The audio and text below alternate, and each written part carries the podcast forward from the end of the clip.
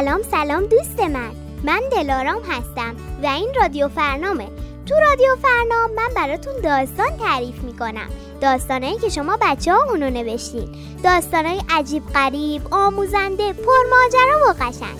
دوست من اگه تو هم دوست داشتی می‌تونی داستان خودتو چاپ کنی یا اونو به صورت صوتی به گوش همه برسونی. آخر هر داستان راه های ارتباطی رو بهت میگم. اول بزن بریم داستان گوش کنیم. ولی همیشه یادت بمونه تو وجود هر کدوم از ما یک نویسنده است.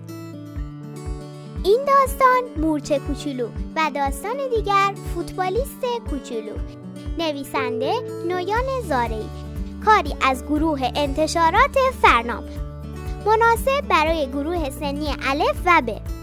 مورچه کوچولو روزی روزگاری یه مورچه بچه خودشو گذاشت روی گل سرخ و خودش رفت تا برای بچهش مورچه کوچولو غذا بیاره.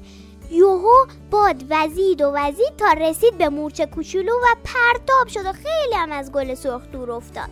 یه کفشتوزک بدون خال که از اونجا رد می‌شد دید که مورچه کوچولو داره گریه می‌کنه.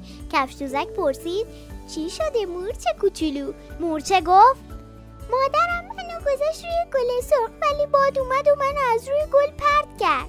کفشتوزک گفت من خال ندارم قرمزم هستم. تو روی من بشین تا مامانت پیدات کنه.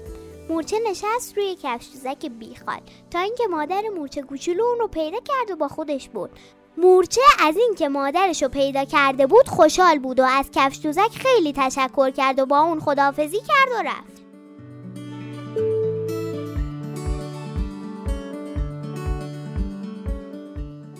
فوتبالیست کوچولو. یکی بود یکی نبود. یه پسر کوچولو بود که به بازی فوتبال خیلی علاقه داشت. هر روز توپشو برمی داشت و می‌رفت توی حیات و توپ بازی می‌کرد یه روز همینطور که داشت با توپش بازی و تمرین می‌کرد پدرش بهش خبر داد که تو مدرسه فوتبال ثبت نامش کرده و پسر کوچولو خیلی خوشحال شد. پسر تلاشش رو بیشتر کرد تا بالاخره موفق شد برنده جام قهرمانی بشه. و یادتون باشه ما با تلاش همه چیز رو به دست میاریم.